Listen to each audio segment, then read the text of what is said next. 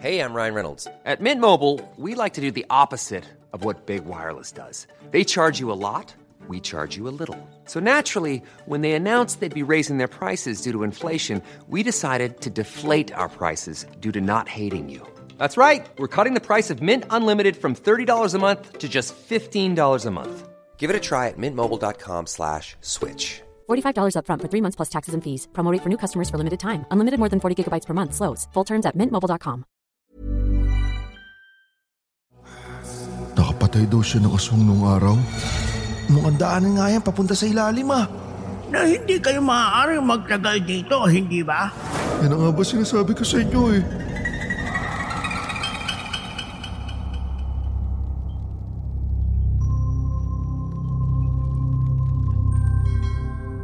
Sikreto ni Lolo.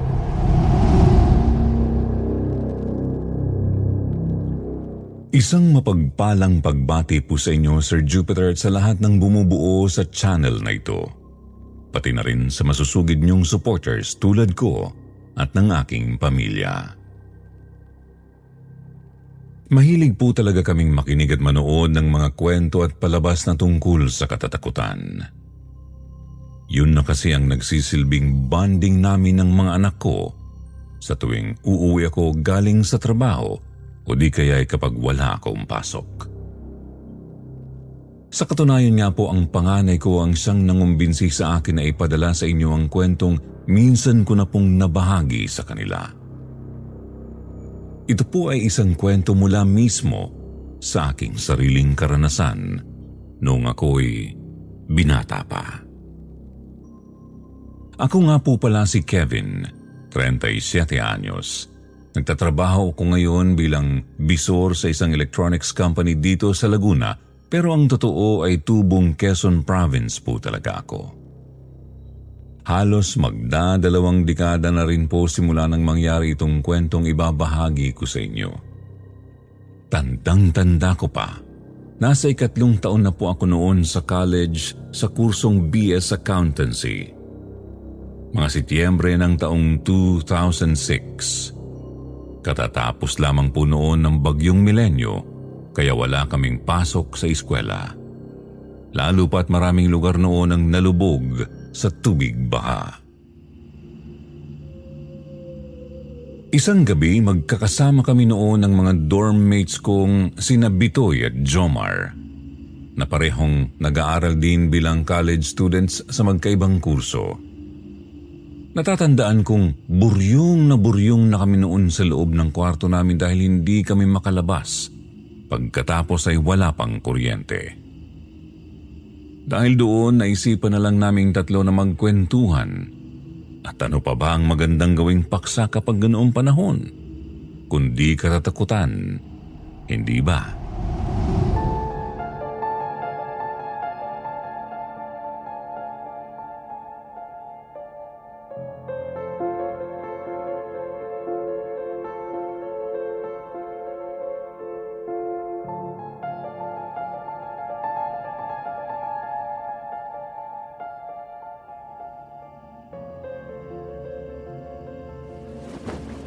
Alay, napaka-corny naman ang kwento mo parang Jomar. Eh, pati ba namang alaga ninyong baboy? Pinag-iinalaan mo aswang? Ikaw ngay magpatingin sa doktor. Baka ikay nag-hallucinate lang. Uy, totoo kaya yon. Kaya nga sabi ng tatay ko, bago pa raw kami kainin ng baboy na yon, eh inunahan na namin. Ayun, kinabukasan, parang may fiesta sa amin dahil bigla kami nagletsyo nang wala sa oras.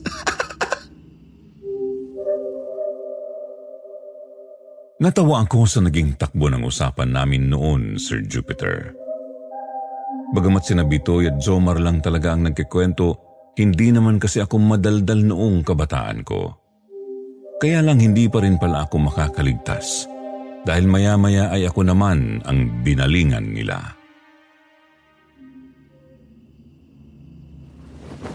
Bakit ikaw eh, tawa lang dyan ng tawa, Kevin? Alay, ikaw naman ang magkwento. Oo nga Kevin, ikaw naman.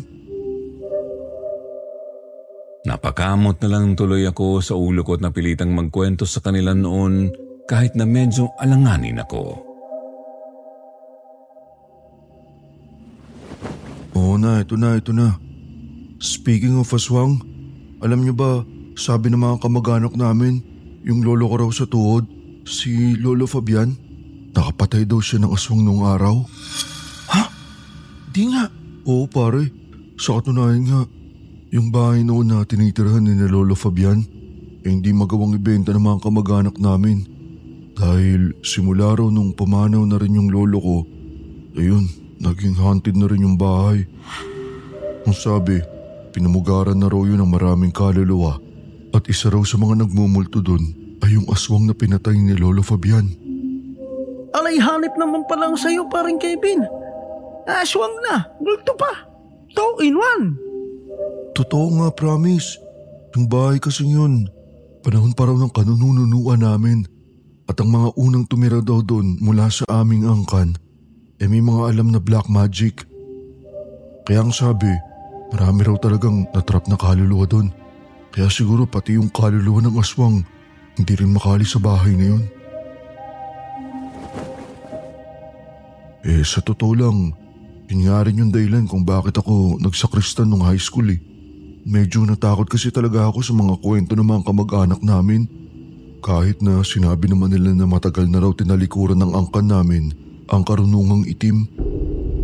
Eh di ibig sabihin, malapit lang dito sa dorm natin yung ancestral house ng Lolo Fabian mo? Aba, mukhang nakakaisip ako ng ideya para mawala ang pagkaburyong natin ah. Uy, uy, uy, uy. Anong kalokohan niyang iniisip mo pare? Naku, tigil-tigilan mo ako dyan ha. Kasasabi ko lang na natakot ako, di ba? Sus, para ka namang hindi tunay na lalaki niya, Kevin. Alay, katawaan lang naman eh. Saka, parang hindi naman totoo yung pinagsasabi ng mga kamag-anak niya eh. Baka sinasabi lang yun para hindi kayo magka-interest doon sa ancestral house ng lolo niyo. Uy, totoo nga yun. Kahit nga ako, may kakaibang nararamdaman sa bahay na yun sa tuwing papadaan kami dun eh. Di mo ba alam yung kasabihan pare? To see is to believe.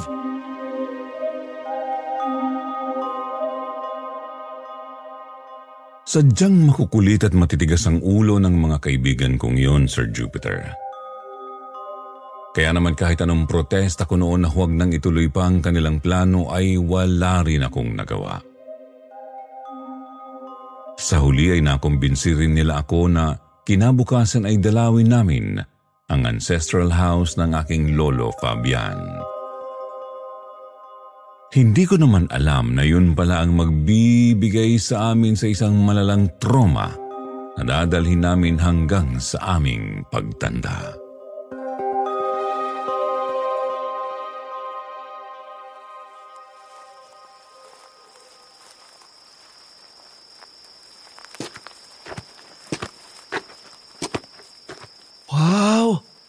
Laki pala ng bahay na to, parang Kevin ah. Kaya lang, masyado ng luma. Kaya siguro napagkakamalang haunted house. Pero iparenovate nyo lang to ng kaunti. Sigurado marami na yung magkaka-interest dito. Nako, wala naman sa amin ang gustong makialam sa property na to eh. Ewan ko lang sa mga susunod na taon. Pero, teka, itong si parang Bitoy, parang biglang natahimik. Uy, ano pare? Naramdaman mo na rin ba yung kakaibang ambience sa lugar na ito? Hi- hindi. Alay, parang Kevin. Sino ba yung matandang yun? Kanina pa nakatingin sa atin eh. Ha? Nasaan?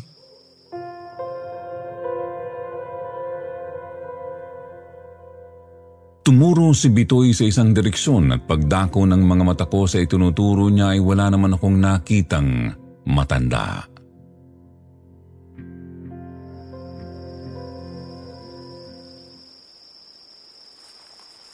Wala naman tao dun pare. Anong ginagawa niyo rito, Kevin? Diyos ko po Mang Franco, kailan pala? Bakit naman ho kayo nang gugulat? Atakiin yata kami sa puso eh. Oo nga ho eh. Alay na, ihini yata si Jomar sa salwal. Abay, kayo nga itong basta na lamang pumasok dito na wala man ng pasabi. Eh, ikaw Kevin, hindi mo ba alam na nandito ako? Naku manong, pasensya na ho. Akala ko po kasi nasa inyo kayo ngayon dahil kakatapos lang ng bagyo. Oo, tama ka. Kakatapos nga lang ng bagyo ngayon. Kaya anong ginagawa niyo rito mga bata kayo? Alam ba ito ng tatay mo, Kevin? Eh, hindi ho manong eh. Huwag niyo po akong isumbong please. Eh, totoo niyan. May, may project lang po kami sa school. Kailangan namin gumawa ng research tungkol sa isang lumang bahay. Kaya naisipan ho namin puntahan itong bahay ni Lolo. Kailangan ho kasi namin itong kunan ng mga litrato eh. Hmm, hmm ganun ba? O sige, pagbibigyan ko kayo. Pero siguraduhin niyo lang na hindi na kayo magtatagal dyan sa loob, ha? Pagkatapos ng pagkatapos ni John, ay magsibalik na kayo sa inyong dormitoryo. Alam mo naman, Kevin, na hindi kayo maaaring magtagal dito, hindi ba? Delikado. O, opo, Manong. Promise po. Sino yun, Kevin? Isa pang lolo mo? Hindi. Caretaker siya nitong bahay. Dating boy at hardinero nila Lolo Fabian. Tara na, pasok na muna tayo sa loob para matapos na tong kalukuhan na to.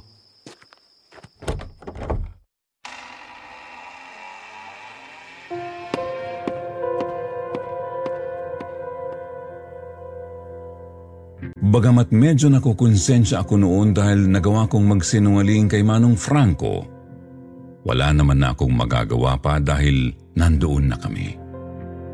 Ayaw ko naman noon na masayang ang pagpunta namin lalo pat gusto ko talagang patunayan kina Bitoy at Jomar ang kwento tungkol sa ancestral house ni Lolo Fabian.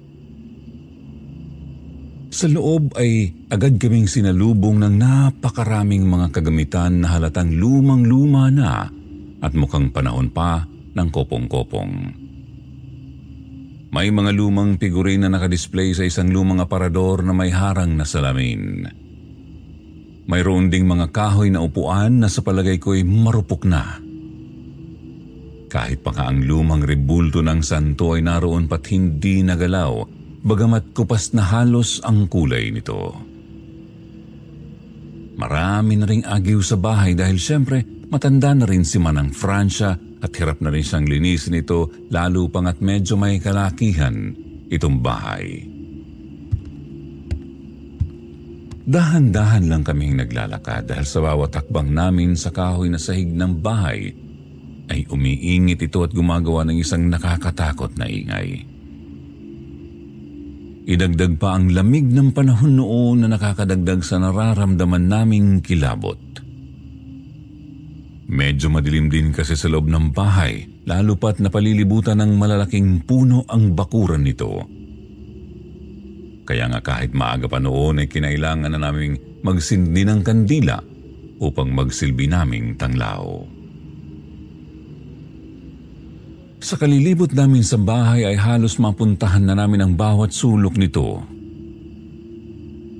Nang wala pa rin kaming nararamdamang kahit na ano bukod sa kaunting kaba. Ngunit maya-maya pa, nagulat ako nang bigla akong kalabitin ni Bitoy upang ituro sa akin ang isang siwang sa sahig sa pinaka-ground floor ng bahay. Parang Kevin, tingnan mo nga itong siwang na to. Parang katulad sa mga napapanood ko sa pelikula. Alay parang pintuan papunta sa underground. O, oo nga no. Subukan nga nating iangat. Hala, mukhang daanan nga yan papunta sa ilalim ah. Hindi ko alam to mga pare. Ngayon ko lang napansin to. Ryan Reynolds here from Mint Mobile. With the price of just about everything going up during inflation, we thought we'd bring our prices down. So to help us, we brought in a reverse auctioneer, which is apparently a thing. Mint Mobile unlimited premium wireless. Ready to get 30, 30, bit to get 30, bit to get 20, 20, 20, bit to get 20, 20, bit to get 15, 15, 15, 15 just 15 bucks a month. So, Give it a try at mintmobile.com slash switch. $45 upfront for three months plus taxes and fees. Promo rate for new customers for limited time. Unlimited more than 40 gigabytes per month. Slows. Full terms at mintmobile.com. How would you like to look five years younger? In a clinical study, people that had volume added with Juvederm Voluma XC in the cheeks perceived themselves as looking five years younger at six months after treatment. Look younger, feel like you. Add volume for lift and contour in the cheeks with Juvederm Voluma XC. Reverse signs of aging by adding volume to smooth laugh lines with Juvederm Volure XC. For important safety information and to find a licensed specialist, visit juvederm.com. That's J U V E D E R M.com. Not for people with severe allergic reactions, allergies to lidocaine, or the proteins used in Juvederm. Common side effects include injection site redness, swelling, pain, tenderness, firmness, lumps, bumps, bruising, discoloration, or itching. There's a risk of unintentional injection into a blood vessel, which can cause vision abnormalities, blindness, stroke, temporary scabs, or scarring. Talk to a licensed specialist to find out if it's right for you. Ang passage na to eh. Huwag na lang natin puntahan yan. Parang hindi maganda yung pakiramdam ko dyan eh.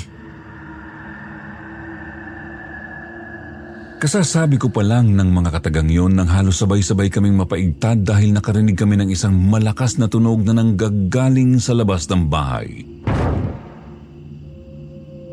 Tunog yon ng bubong na parang tinamaan ng isang matigas at malaking bato. Sa gulat naming tatlo ay pare-pareho kaming natahimik. Nakiramdam kami sa paligid hanggang sa maya-maya pa ay nakarinig kami ng sitsit.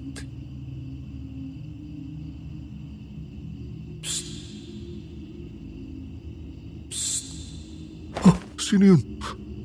Para kayong tanga. Nga kayong gumanyan. Aba, hindi ako yun. Itong si Bitoy, lakas ng trip oh. Alay, huwag niyo ako pagbibintangan.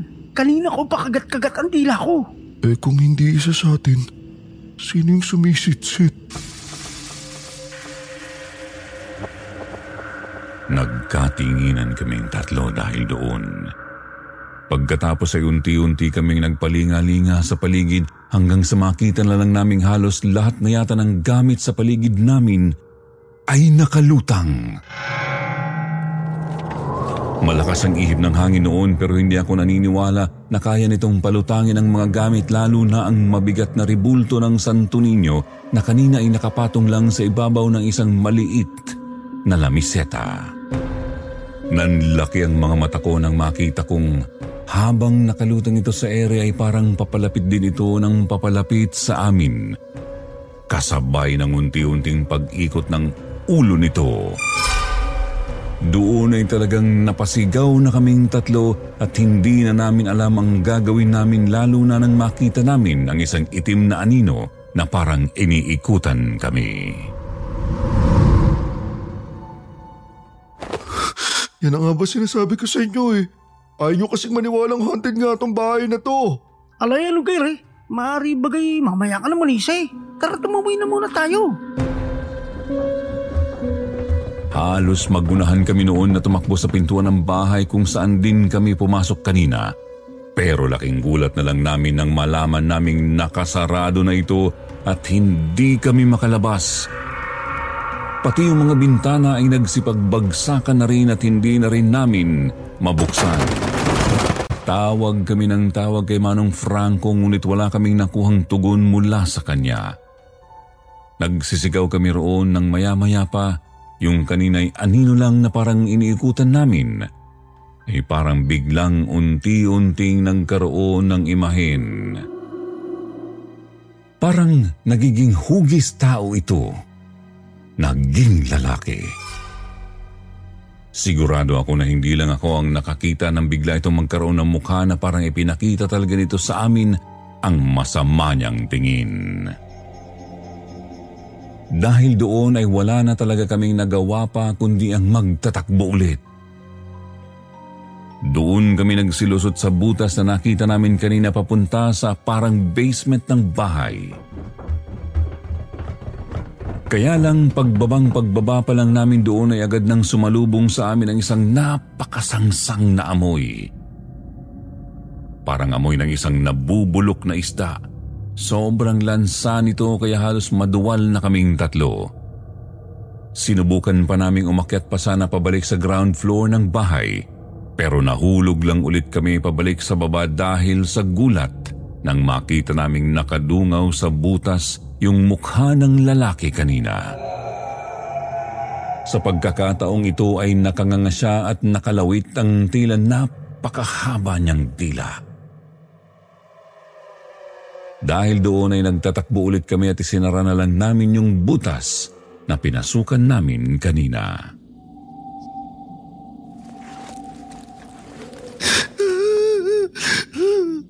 Pare, ayoko na. Gusto ko na umuwi.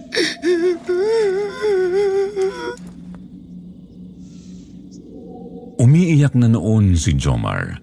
Ni hindi nga namin magawang tumawa ni Bitoy nang makita naming basa na ang pantalon niya dahil mukhang napaihina siya sa takot. Dumagdag pa sa sangsang ng amoy sa basement ang mapanghing amoy ng ihi ni Jomar. Napakadilim na ng paligid dahil naiwan namin sa itaas yung ilaw na hawak namin kanina. Mabuti na lang at may baong lighter si Bitoy sa kanyang bulsa at saka yung lighter na yun ay may maliit na flashlight sa kabilang dulo. Nang pailawin namin yon halos nan laki ang mga mata naming tatlo sa mga nakita namin. Diyos ko, ano to? Pa- parang Kevin, digat sabi mo eh, may alam sa black magic ang mga ninuno ninyo. M- mukhang totoo nga. T- tingnan mo yun.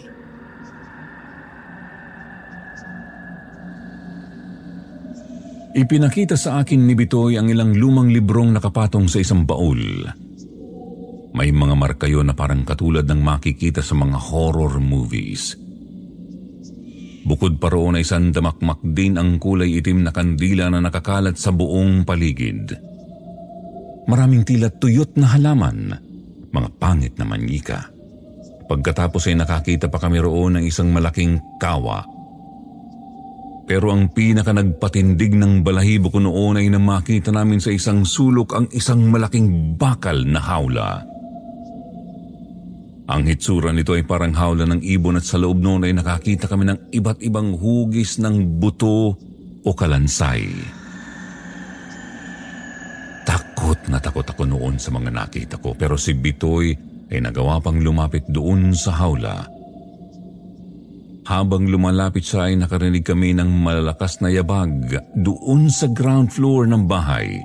Pagkatapos ay mga tunog ng parang kumakalampag na bintana.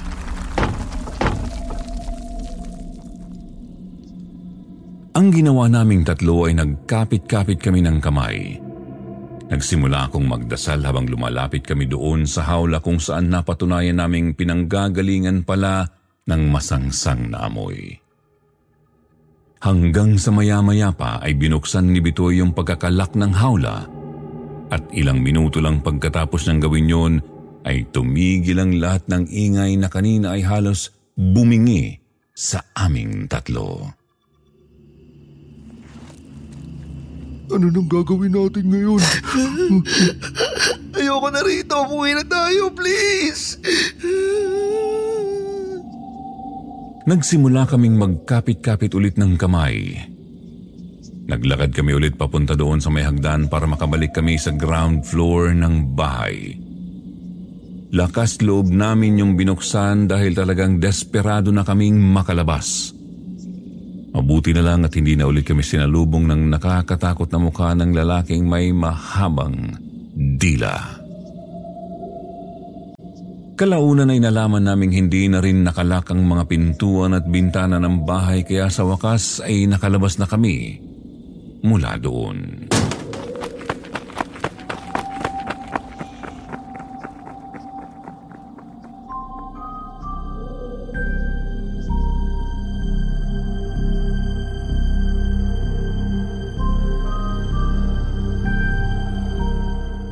Hindi kami bumalik sa dorm, bagkus ay umuwi ako sa amin kasama sina Bitoy at Jomar. Sinabi namin sa mga kamag-anak namin ang nangyari at maging sila ay nagulat. Hindi rin nila alam ang tungkol sa basement ng bahay ni Lolo Fabian.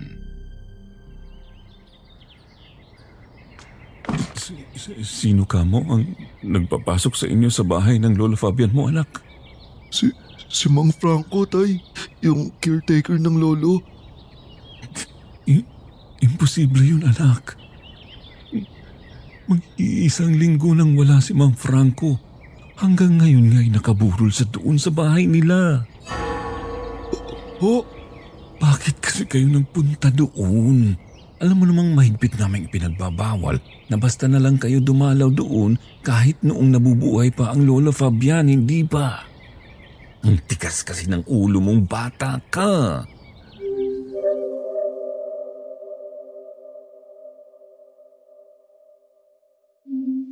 Iba yung trauma ang inabot naming tatlong magkakaibigan sa kalokohang ginawa namin.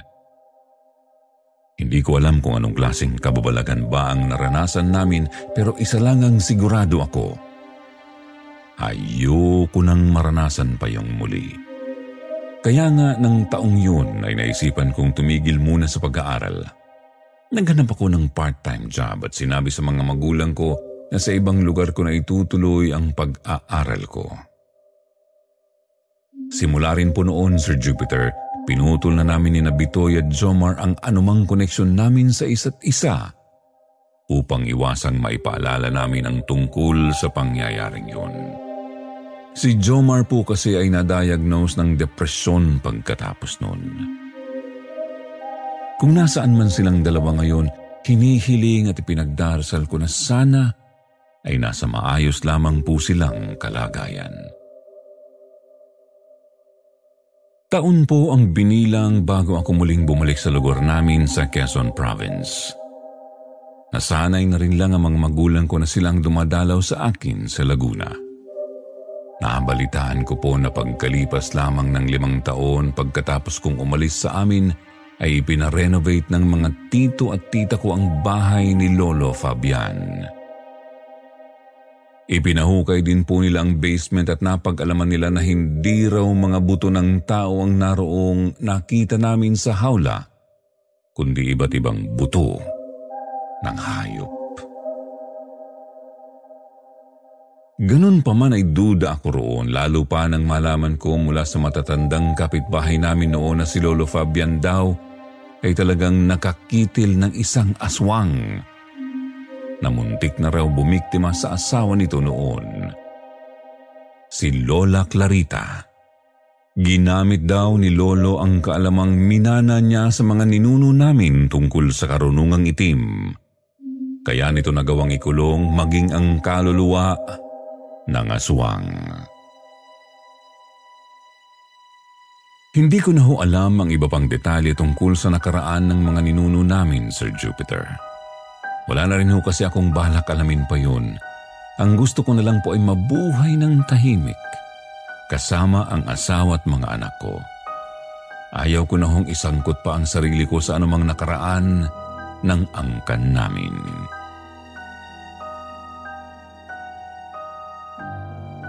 Sana po ay nagustuhan ninyo ang kwentong ibinahagi ko sa inyo ngayon. Naway patnubayan din po ng mahal na Panginoon ang lahat ng bumubuo sa inyong channel pati na rin ang mga taga-subaybay nito. Muli ay ako nga po pala si Kevin. Hanggang dito na lamang po.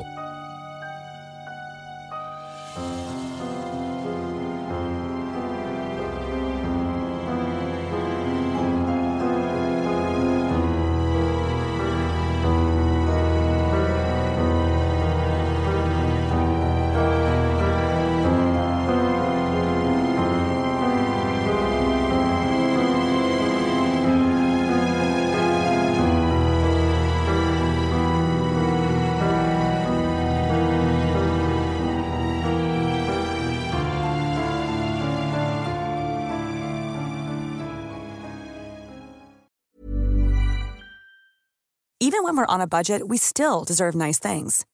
Quince is a place to scoop up stunning high-end goods for 50 to 80% less than similar brands. They have buttery soft cashmere sweaters starting at $50, luxurious Italian leather bags, and so much more. Plus, Quince only works with factories that use safe, ethical, and responsible manufacturing. Get the high-end goods you'll love without the high price tag with Quince. Go to quince.com/style for free shipping and 365-day returns.